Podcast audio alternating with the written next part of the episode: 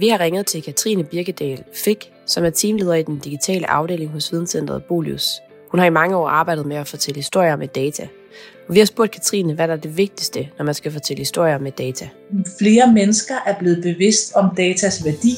Altså da jeg startede ud for ja, 15-20 år siden, der var det stadig sådan lidt mystisk, når jeg snakkede om, at jeg forfulgt et dataspor, eller jeg godt kunne tænke mig at hente alle data fra tinglysningen for eksempel, så var folk sådan lidt, hvorfor dog det? Hvad skal du med det? Eller, altså, og når jeg så gjorde det, og jeg stod med 26 millioner rækker, så troede folk, at jeg var en troldmand, fordi jeg kunne lave en analyse af det. Hvor i dag ved man også godt, at datamængden er ikke i sig selv det, der er kompliceret.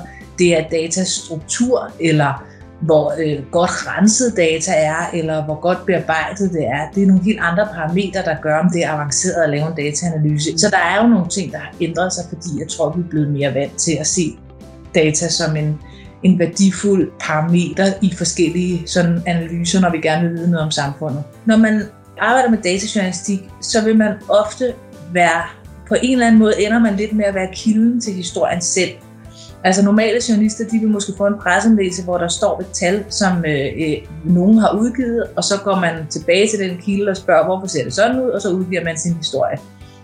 Når man laver datajournalistik, så har man både selv hentet datasættet, man har selv renset det, man har selv bearbejdet det, analyseret det, og man har fundet konteksten, og man udgiver det. Det vil sige, at der er relativt mange skridt, hvor man kan risikere at lave en fejl, og derfor er det sindssygt vigtigt, når man laver datajournalistik, at man har en åbenhed omkring sin metode, og at man sørger for, at der er andre mennesker, der kan gennemskue, hvad man har gjort, at man dokumenterer undervejs, hvordan man har gjort det, og gerne også, at man har en partner, eller man er flere om at lave det, sådan så at man er sikker på, at man ikke laver fejl i de her forskellige skridt, som man skal gennemgå, indtil man udgiver det. At udgive noget med øh, en fejl, som man kun selv kunne have opdaget, det er simpelthen så hæsligt. Og jeg tror ikke, der findes særlig mange, der ikke øh, har prøvet det, eller måske har været på grænsen til at nå at udkomme med noget, fordi, det, fordi der er mange faldgrupper, når man arbejder med dataanalyse. Så jeg synes noget af det vigtigste er, at selvfølgelig skal man selv kunne regne, men det er lige så vigtigt, at man også har en øh,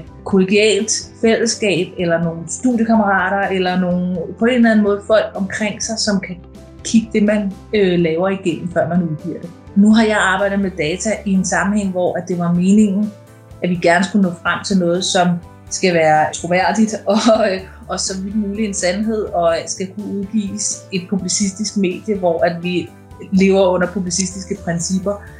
Jeg ved også godt, at man kan lave dataanalyser, som er mere manipulerende. Altså, at hvis man har et bestemt formål, man gerne vil opnå, når man sidder og kigger ned i sit datasæt, så øh, apropos det, som jeg vil kalde fejl, vil andre mennesker muligvis kalde øh, et potentiale for at dreje data lidt i sin egen retning, hvis man har et bestemt formål med det. Og det vil jeg bare sige, at det synes jeg, man skal passe rigtig meget på med. Altså jeg synes, man skal passe rigtig meget på med at gå til et datasæt med sådan en, jeg vil vide noget bestemt.